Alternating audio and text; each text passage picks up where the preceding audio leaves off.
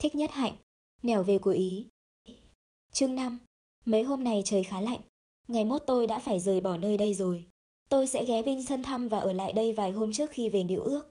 Những ngày sống nơi đây thật là an tĩnh và mạnh khỏe. Tôi đã chơi rừng, đã chèo thuyền, đã bơi lội với bọn trẻ. Tôi làm tất cả những công việc bọn trẻ làm, đi quan sát các hiện tượng thiên nhiên, tập làm thủ công, chơi bóng bàn, bóng chuyền, chạy đua, đóng kịch, hát, chơi trò chơi lớn, bọn trẻ thích nhất nói chuyện với tôi và ưa đi theo về Vamona trong những giờ tự do.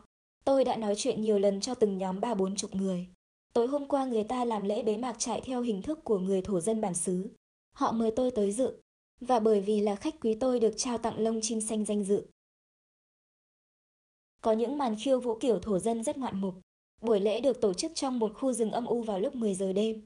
Để tôi kể cho Nguyên Hưng nghe, từ những khu trại khác nhau. Lúc 9 giờ rưỡi đêm, các trại sinh từ bé tới lớn sắp hàng đi lặng lẽ về địa điểm làm lễ. Có những con đường mòn khác nhau dẫn tới khu rừng đã được chọn làm địa điểm ấy. Và từng đoàn người trong bóng đêm đi im lặng như những bóng ma. Không ai được đốt đuốc cả.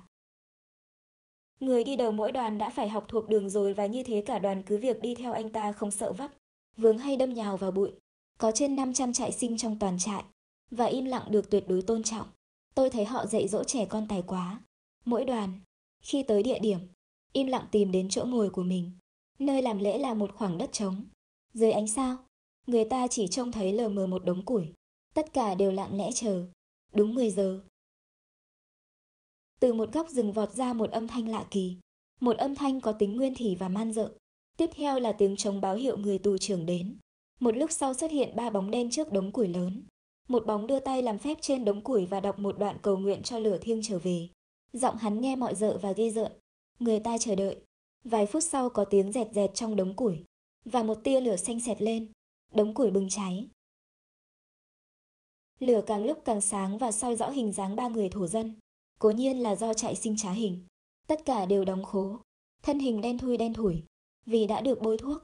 Mặt mày cũng thế. Lại có thêm nét rạch. Đầu đội lông chim. Tên đứng giữa ra lệnh khai mạc buổi lễ. Những màn múa bắt đầu. Trại sinh đã tập luyện rất kỹ lưỡng. Người nào người ấy đều phục sức như thổ dân. Và những màn múa cố gắng diễn tả nếp sống tôn giáo tín ngưỡng của các bộ lạc. Tất cả trại sinh dự kiến đều im lặng. Không ai suýt xoa một tiếng nào. Và màn vũ đặc sắc cách mấy cũng không được vỗ tay. Tôi ưa nhất là cảnh đánh nhau bằng đuốc. Để cướp một người đàn bà. Hai thanh niên đã phải đấu đuốc với nhau. Họ cầm những cây đuốc sáng rực và tấn công nhau một cách mãnh liệt. Tất cả mọi người đều hồi hộp cho đến khi cuộc đấu kết thúc và một trong hai người được phép chiếm hữu người đàn bà. Tiếp đến là lễ tặng lông chim xanh danh dự cho những người có công trong vương quốc OCKANICKON, nghĩa là cho những trại sinh xuất sắc của trại hè. Khi tù trưởng gọi đến tên một người nào được tặng lông chim danh dự, thì từ bốn phía rừng đông rồi tây rồi nam rồi bắc, vọng lên tiếng tên họ của người ấy kèm theo tiếng mõ ngắn. Tiếng vọng có vẻ huyền bí như tiếng của các thần linh đang đứng ở bốn phía để chứng kiến buổi lễ. Tôi không thể nhớ đến những người bạn thượng của chúng ta ở Su Đăng Lu. Những người bạn thượng thường hay đi qua phương bối để hái rau rịa. Rau rịa là một thứ rau rừng ăn rất ngon. Người thượng nào cũng ưa thích. Thứ cây này có rất nhiều ở phương bối. Nhất là trong khu rừng ở phía tây nam. Ta chỉ có thể hái được những đọt lá non màu hồng tím. Lá rịa mọc song đôi trên đọt cho nên Lý đặt tên thứ rau này là song diệp thái. Người thượng có thể bán cho người kinh bất cứ thứ gì họ kiếm được ở rừng. Tre, mây, phong lan, thịt nai, măng, vê, vê, nhưng không bao giờ bán lại rau rượu. Họ nói không ăn rau rịa thì hai chân sẽ nhức mỏi. Đi rừng nhắc chân không nổi. Tôi chắc thứ rau ấy có được tính trừ được tê thấp. Hay gì đó. Bác Đại Hà nói những người mất ngủ nếu ăn rau rịa thì sẽ ngủ được. Chúng ta ai cũng thấy điều đó là đúng. Và lâu lâu lại đi vào rừng đi hái thứ rau quý giá đó về để cho dì Tâm Huệ nấu canh. Những người bạn thượng không nấu canh rau rịa theo kiểu gì Tâm Huệ. Họ đem rau rịa giã nát ra, rồi trộn với ít muối. Xong họ đổ thêm nước vào đun sôi lên. Thế là họ có món ăn mà họ ưa thích nhất. Có một bữa phượng từ Sài Gòn lên ở lại. Không nhận mặt được rau rịa cho nên hái nhầm những đọt lá không phải là rau rịa. Ăn món canh rau rịa chiều hôm ấy ai cũng thấy say say. Và chúng ta lại có dịp chế giễu cái cô Bernice hiền hậu đó. Thỉnh thoảng gặp những người thượng đi ngang phương bối. Chúng ta hay ra mời mọc họ vào chơi uống nước. Những người thượng như thế ít nhiều cũng nói được tiếng kinh. Còn tiếng thượng thì chúng ta chỉ biết một vài câu xã giao mà thôi. Bác Đại Hà nói tiếng thượng thật giỏi, nhưng không có dịp dạy chúng ta. tôi đã kiếm được một tập tự điển thượng kinh kinh thượng in bằng do néo, nhưng cũng chưa có dịp thuận lợi để học. Tập tự điển ấy, tôi nhớ còn để ở hộc tủ bên trái trong thư viện. Nguyên Hưng, trong chúng ta, ai cũng có nhiều cảm tình với người thượng.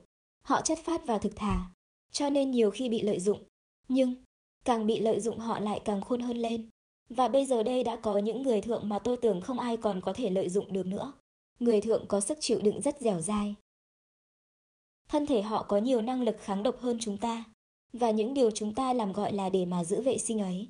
Người thượng không hề làm, hoặc không cần làm. Họ ít khi ốm đau vặt. Và nếu bị ốm thì là bị ốm nặng mà thôi. Mà một khi đã ốm nặng là khó lòng qua khỏi. Có lần tôi gặp một gia đình người thượng cõng một người ốm đi ngang phương bối. Người này đã già, và chân tay gầy tong teo như những cây sậy. Hỏi ra thì người này ốm già, chứ không phải là ốm bệnh. Ông ta sắp chết, không phải vì tật bệnh gì, mà chỉ vì già. Biết rằng ông ta sắp chết cho nên gia đình ông ta cõng về nơi mà ông ta sẽ nằm chết để chết. Có một lần khác tôi trông thấy một người đàn bà thượng tắm cho con trong một dòng suối. Tôi dùng mình. Đứa bé chỉ vào khoảng 2 tuổi. Tôi phải mặc áo ấm. Thế mà đứa bé chịu đựng được. Không hề kêu khóc. Tôi biết là đứa bé nào ở thành phố mà cho về tắm dưới suối kia theo kiểu người đàn bà thượng thì cũng ít nhất là bị sưng phổi. Da thịt của hai mẹ con hình như bằng đồng thì phải. Dì Tâm Huệ còn nói rằng người thượng còn tắm nước mát lạnh cho cả những đứa bé sơ sinh nữa. Người ta nhúng những đứa bé xuống nước vài lần. Những đứa nào chịu được thì sẽ sống mạnh khỏe. Những đứa nào không chịu được thì sẽ chết. Không biết điều này có thực không? Nếu thực thì ta có thể có thêm một lý do để hiểu tại sao dân số thượng hầu như không tăng không giảm. Nguyên Hưng có nhớ một buổi chiều cùng với bác Đại Hà trồng bạch mai trước sân. Chúng ta đón một đoàn người thượng đi ngang phương bối hay không? Họ mang cung tên. Trong đó có những mũi tên tẩm thuốc độc. Chúng ta đã ngừng tay và nói chuyện với họ. Qua tài nói tiếng thượng của bác Đại Hà. Lần đầu tiên tôi được mân mê trong tay những mũi tên có tẩm thuốc độc. Bác Đại Hà cắt nghĩa về cái chất vàng vàng ở đầu mũi tên đó. Để chứng kiến tài nghệ của những người thượng, Lý yêu cầu họ bắn một mũi tên lên cành cây cong ở khu rừng trước mặt. Bác Đại Hà thông môn xong. Họ nhận lời ngay một người trong đoàn lấy ra một mũi tên không có thuốc độc và lắp vào cung. Tiếng giật của dây cung và tiếng mũi tên xé gió đi tới làm cho tôi có cảm nghĩ rằng mũi tên thế nào cũng đi lạc. Nhưng không, sau một âm thanh khô cứng và bén nhọn, tất cả chúng ta đều reo mừng khi thấy mũi tên đã cắm trên cành cây cong.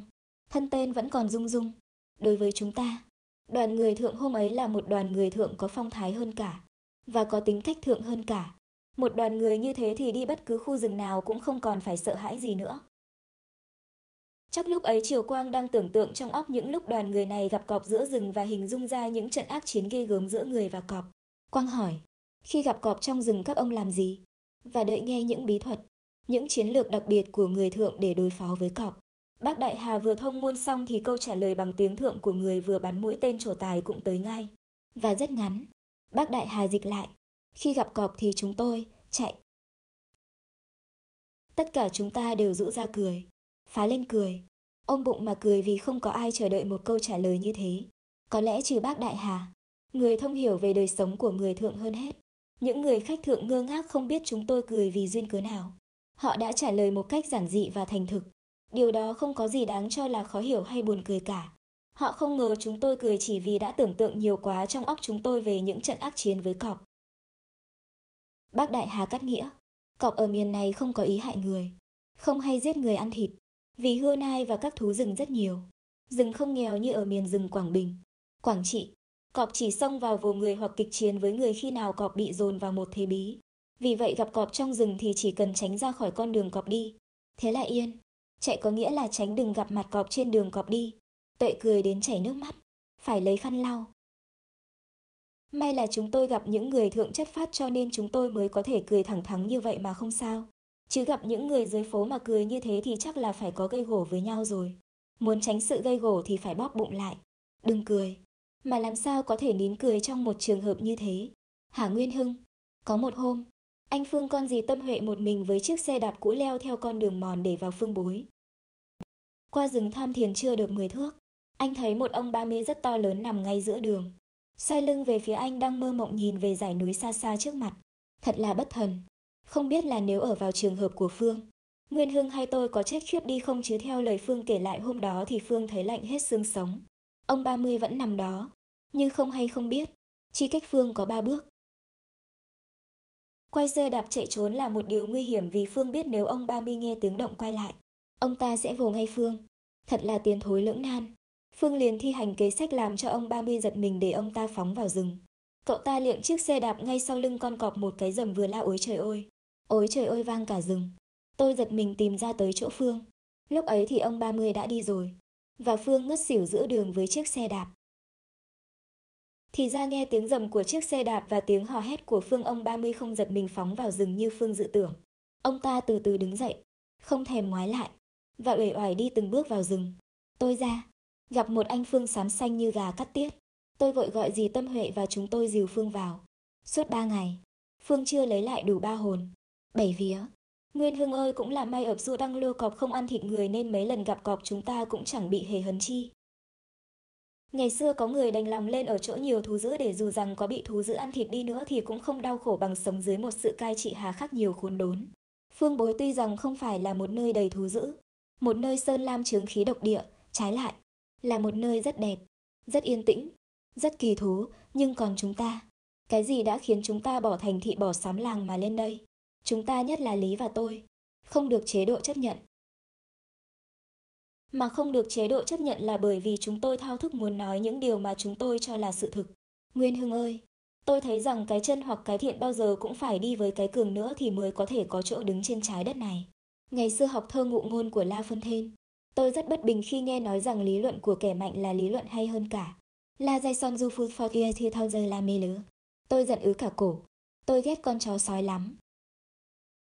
Tôi vẫn tin rằng câu ấy là một câu nói mỉa mai, chứ không phải là một chân lý. Nhưng mà đã mấy mươi năm qua rồi, cuộc đời đã bao nhiêu lần cho tôi biết rằng đó là một chân lý. Dù là một chân lý đáng ghét, chân lý mà không có sức mạnh thì không có chỗ đứng. Sức mạnh không hẳn là bạo lực, nhưng mà anh phải mạnh. Chúng ta chỉ có những cây bút nhỏ. Làm sao chúng tôi chống chọi lại với một chế độ? Hà Nguyên Hưng? Và tất cả chúng ta, nào Mẫn, nào Hiện, nào Hương, nào Tuệ, nào Hưng, và bao nhiêu người khác nữa cũng không tìm được chỗ đứng của chúng ta trong tổ chức Phật giáo. Chúng ta đã mang tiếng là những người gieo rắc tư tưởng phản giáo lý truyền thống, những người quá khích, những người chỉ biết phá hoại. Chế độ không dung được ta mà truyền thống cũng không dung được ta. Cổ họng chúng ta bé bỏng. Nói chuyện thống nhất Phật giáo, nói chuyện hiện đại hóa lễ nhạc, giáo dục, hoàng pháp, nói chuyện về một nền Phật giáo nhân bản và dân tộc. Những điều ấy chúng ta đã đeo đuổi từ gần 8 năm nay. Những hạt giống đã gieo, một cách vô cùng khó khăn. Trong khi chờ đợi, chúng ta gặp toàn những dông tố, những ghen ghét, những thành trì cố chấp hủ bại. Tuy nhiên chúng ta không nản chí, không thất vọng. Một số hạt giống đã lưa thưa mọc lên. Cùng với sự bất mãn chế độ, ý thức về một nền Phật giáo dân tộc dần dần tượng hình. Nguyên Hưng không ngờ được rằng ảnh hưởng của những tư tưởng kia đã sâu đậm như thế nào ở miền Trung. Một buổi chiều đi với Như Huệ và Như Vạn trong một xóm nghèo ở Quảng Nam, tôi nghe tiếng võng kẽo kẹt hòa theo tiếng du em. Những câu ca dao của Tâm Kiên. Tôi muốn chảy nước mắt. Có lẽ là chúng ta không nên ngạc nhiên quá, và không nên đòi hỏi quá. Sự vùng dậy để thoát xác của một nền văn hóa không phải là một cái gì có thể thực hiện một cách dễ dàng và êm đềm. Sự dễ dàng và êm đềm đó chi có thể đi đôi với tinh thần nô dịch. Mà đã là nô dịch thì văn hóa không còn là văn hóa nữa, mà chỉ còn là một dụng cụ. Những mâu thuẫn và khổ đau gây nên do sự va chạm giữa cái cũ và cái mới vốn là những gì không tránh được. Chỉ có một con đường phải đi, con đường của sự tranh đấu bền bỉ và gian khổ. Nguyên Hưng ơi, vì nghĩ như thế nên chúng ta đã làm việc tích cực trong thời gian ở phương bối. Tuy rằng chúng ta có những buổi thám hiểm núi rừng, những ngày cắm trại, những buổi bình văn, và tuy rằng tất cả những sinh hoạt ấy đều rất thú vị, chúng ta cũng đã để rất nhiều thì giờ vào việc học tập, tra cứu, viết lách. Lý thường thức rất khuya trên đống bản thảo, còn tôi tuy sức khỏe không cho thức khuya, tôi cũng làm thật nhiều việc. Ngoài sự siêu tầm, viết lách tôi đã khởi thảo bộ Phật học từ điển. Công việc này dỡ dàng Trước khi đi, tôi đã giao lại cho một số các bạn trẻ ở Phật học viện Nha Trang tiếp tục. Tôi rất sung sướng nghĩ đến những buổi học nơi nhà thượng hay ở thư viện. Nguyên Hưng và Thanh Tuệ đã làm việc rất sinh năng. Ngoài những môn học thường nhật, thỉnh thoảng tôi ưa giảng cho Hưng và Tuệ về những đề tài đặc biệt. Tôi chắc Nguyên Hưng còn nhớ hôm tôi đem giảng những đoạn trong cựu ước. Những cuộc hội thảo xảy ra luôn luôn, một cách tự nhiên và Lý có vẻ hùng biện hơn ai hết. Nói thế chứ nhiều khi tôi cũng hay bắt nạt Lý lắm. Phải không Nguyên Hưng? Thầy Thanh Từ thì ít nói, hay cười hiền lành, Tuy vậy thỉnh thoảng chúng tôi cũng bắt thầy điều khiển những buổi hội thảo. Tôi nhớ chó một lần thầy hướng dẫn hội thảo về thiền. Lần này có một nhóm sinh viên Phật tử ở Sài Gòn lên thăm và tham dự. Chiều Quang ít nói trong các buổi hội thảo, nhưng hệ nói thì nói những điều có thể gây nên những vấn đề lớn. Quang rất say mê làm việc ngoài rừng. Cậu ta dọn một khoảng thật đẹp ở khu rừng trước mặt, sửa sang cho thật xinh, và gọi đó là nội cỏ thiên đường. Quang rất thích nuôi một con bò. Ý định ấy được vài người trong chúng ta tán thành. Tuệ cười nói, vậy thì sẽ có sữa nóng uống buổi sáng. Còn tôi thì ngại ông 30. Nuôi một con bò con tức là mời các ông ba mươi tới viếng thăm ban đêm. Một hôm Quang trông thấy những người thượng đi ngang, mang theo một con nai nhỏ. Con nai bị trói lại trông rất đáng thương. Quang nhất định mua con nai ấy để nuôi trong nội cỏ thiên đường. Lần này không ai ngăn cản Quang cả. Nhưng con vật, tuy được cởi trói và đối đãi thật tử tế, vẫn không chịu ăn bất cứ một thứ gì. Ba bốn hôm liền như vậy. Đến hôm thứ tư, Quang thử cho uống sữa. Con vật thích lắm. nó uống sữa xong, đi chơi quanh quẩn trong nội cỏ. Nhưng đến sáng mai, không ai tìm thấy nó nữa. Nó đã trở lại núi rừng. Viết cho Nguyên Hưng đến đây tôi lại nhớ đến Datino, con nai nhỏ bé của bọn Treo Casey. Datino lớn như thổi. Đứa trẻ nào cũng ao ước được mang Datino về nhà. Tôi đã đề nghị trả Datino về rừng. Một số các em tỏ vẻ luyến tiếc, nhưng phần lớn đều tán thành. Nguyên Hưng ơi, mùa hè năm ấy, bao nhiêu việc buồn đã xảy đến cho chúng ta. Chị Diệu âm ốm nặng phải trở lên điều trị tại bệnh viện của bác sĩ xưa. Lý bị bắt, tôi phải trốn về Sài Gòn. Phương Bối bị đe dọa. Tuệ Hưng và tất cả những người ở Phương Bối bị bắt buộc phải rời bỏ Phương Bối để vào trong ấp chiến lược. Công an nghi rằng chúng ta đang làm gì ở miền núi rừng nên cứ đến Phương Bối để hỏi thăm. Giò la, những người công an này lộ liễu lắm bởi vì trông tướng mạo họ và nghe một vài câu hỏi của họ. Ta đã có thể biết ngay rằng họ là công an rồi. Đột nhiên chúng ta mất hết những an tĩnh của chúng ta. Phương bối bị đe dọa trầm trọng. Chúng ta chứng kiến cảnh thiên đường bị mất dần dần. Tôi tin rằng không ai trong chúng ta mà không nhớ rõ từng chi tiết của giai đoạn khó khăn ấy. Ba ngày hôm sau như Hiền báo tin bệnh chị Diệu Âm đã được thuyên giảm trong khi điều trị ở bệnh viện xưa. Chúng ta nhận được tin cấp báo ở Đà Lăng cho biết rằng bệnh tình chị trở lại trầm trọng hơn bao giờ hết. Hoàng Kinh, Nguyên Hưng và tôi vượt rừng tìm về xa lộ, đón xe ngược Đà Lăng. Từ 10 giờ sáng đến 4 giờ chiều chúng ta không đón được một chiếc xe nào cả. Xe đò chiếc nào cũng đầy ám áp. Chúng ta đưa tay lên đón theo kiểu autostop bất cứ một chiếc xe nào. Chúng ta quên đói, quên mệt, mà chỉ lo lắng. 4 giờ hơn, may mắn chúng ta đón được xe của một người quen. Xe của Nghĩa. Mừng quá, chúng ta hối thúc Nghĩa chạy thật nhanh. Con đường như dài vô tận. Đến Đà Lạt, Nghĩa đưa chúng ta đến thẳng bệnh viện xưa. Chị âm đã tĩnh rồi, và cơn nguy hiểm đã qua rồi. Chị cười yếu ớt, Mắt chị sáng lên khi trông thấy chúng ta. Chắc Nguyên Hưng cũng nhớ rằng, sau thời gian điều trị ở Đà Lạt, chị đã được chúng ta mang về Sài Gòn, điều trị ở Hoa, và sau đó về Huế. Bởi vì Đà Lạt rét quá, không thích hợp với bệnh của chị. Chị đã lấy lại được sức khỏe trong thời gian 3 tháng. Khi tôi ra đi, chị có vẻ tin tưởng và hy vọng. Tôi ngồi bên giường chị, ở Thiên Minh, và nói chuyện với chị về những dự tính cho công việc sau này. Chị hơi mệt, nhưng nụ cười của chị rất tươi. Tôi nói tôi chỉ vắng mặt 9 tháng thôi, rồi tôi lại trở về. Mà khi tôi về thì tình hình sẽ sáng sủa hơn. Chúng ta sẽ làm được nhiều việc hơn. Chị chăm chú nghe tôi nói và sẵn sàng tin nơi những điều tôi nói. Tôi có cảm tưởng rằng trong khi nói chuyện với chị, tôi tưới được thêm những chất liệu của niềm tin trên tâm hồn chị. Tội nghiệp cho chị. Chị mất sau đó không lâu, nghĩa là khoảng 3 tháng sau. Lúc ấy tôi ở Vinton, điện tín do Hoàng Phong ở Huế gửi sang. Tôi bàng hoàng và lặng người đi, bởi vì tôi đã tin rằng chị có thể qua khỏi. Tôi ghi chậm chậm trên tập bản thảo của tôi mấy chữ đơn sơ. Thương tiếc chị, rồi tôi quỳ xuống cầu nguyện cho chị. Giờ chị ra đi chắc chị nghĩ đến chúng ta đến Mai Lâm và đến phương bối thân yêu. Rất an ủi cho tôi là lúc chị ra đi. Vẫn còn có Nguyên Hưng ở Huế. Có cả Thanh Hiện. Như Hiền và Như Liên nữa. Mai mốt tôi về thì đã không còn chị. Bây giờ tôi ước ao ngồi bên tháp chị ở Từ Quang. Để nghĩ đến chị, để tâm hồn tôi có thể nói chuyện với chị. Cố nhiên là chị không chết. Người như thế làm sao chết được. Chị đã sống một cuộc đời đẹp, hoạt động và giàu tin tưởng. Trong chúng ta, ai cũng mang hình bóng của chị. Ta thương xót chị, nhưng ta vẫn có thể nở một nụ cười thương yêu khi nghĩ tới chị. Để tôi kể chuyện hôm vào thăm chị ở nhà thương Hoa Sài Gòn. Chiều hôm ấy là chiều cuối năm. Tết năm nay có lẽ buồn nhất ở phương bối. Nguyên Hưng đã phải phiêu giạt về Huế rồi. và những người khác cũng đã phải đi mỗi người một ngả. Chỉ duy còn thầy Thanh Từ, chú Thanh Tuệ và dì Tâm Huệ là còn gan ở lại. Tôi thì cũng không sợ gì, nhưng mọi người ai cũng bắt tôi phải rời phương bối cả. Ai cũng lo cho tôi. Tôi phải vào Sài Gòn và ở lại Trúc Lâm. Độ ấy tôi bắt đầu hướng dẫn cho một số sinh viên các phân khoa thành lập Hội Sinh viên Phật tử Việt Nam. Công việc gặp khá nhiều trở lực. Từ ngoài đi vào cũng như từ trong đi ra điều này chắc Nguyên Hưng không thấy. Hồi ấy có Khanh, Dương, triều, Phượng, Chi, Nhiên và Cương là những người có thiện trí nhất. Họ biết rất rõ điều ấy. Chiều 30 Tết đáng lẽ đến dự buổi họp mặt của họ. Thì tôi đi thăm chị Diệu Âm. Tôi nói chuyện và đọc báo xuân cho chị nghe. Rồi ở lại với chị cho đến khi giao thừa trở về. Hồi đó người ta cấm đốt pháo. Và chắc bây giờ cũng vậy. Tôi thắp những cây nến hồng bên cạnh những chậu hoa tôi mang đến tặng chị. Một giờ khuya, tôi chúc Tết chị và yêu cầu chị đi ngủ trước khi tôi từ giã chị. Một mình tôi đi bộ từ nhà thương đồn đất về tới chùa. Giờ này không còn xe cộ gì nữa cả. Sưng xuống, tôi phải trùm vạt áo lên đầu. Tôi ra ngang qua Tổng thống phủ, sáng rực với những hàng bóng điện viền quanh mái nhà và mỉm cười trước sự kiêu hãnh của ngôi nhà. Tôi biết là ngôi chùa gần nhất là chùa Xá Lợi, và giờ này thì khách thập phương cũng đã đến lễ bái đông đảo như ở lăng ông bà Triều rồi.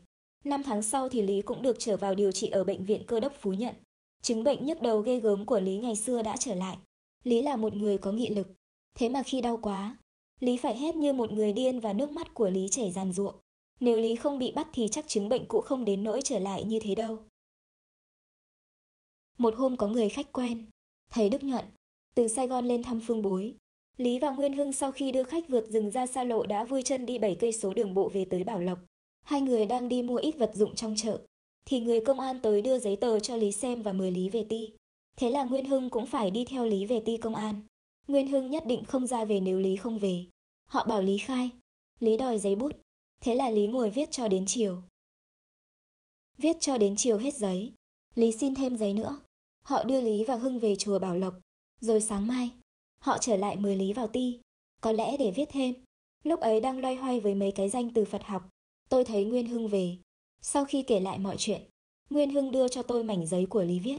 Nếu tôi không về nữa thì thầy sẽ viết cho hết cuốn sách dùng tôi. Tôi cảm động quá. Mọi người ở phương bối ai cũng bảo tôi nên đi Sài Gòn để tránh. Tôi có làm gì mà phải đi tránh? Có lẽ chúng tôi bị họ để ý chăng? Hoặc giả họ ghét và muốn trả thù vì chúng tôi đã viết lách chống báng họ chăng? Cái thời đại này, hễ ghét ai thì cứ gán cho họ tội làm việc Cộng dù họ là người quốc gia. Ở đây thấp cổ bé miệng làm sao nói được cho ai nghe.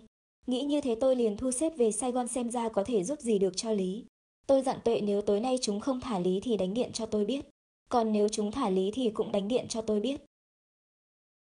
Đợi mãi cho đến trưa hôm sau nữa điện tìm mới về.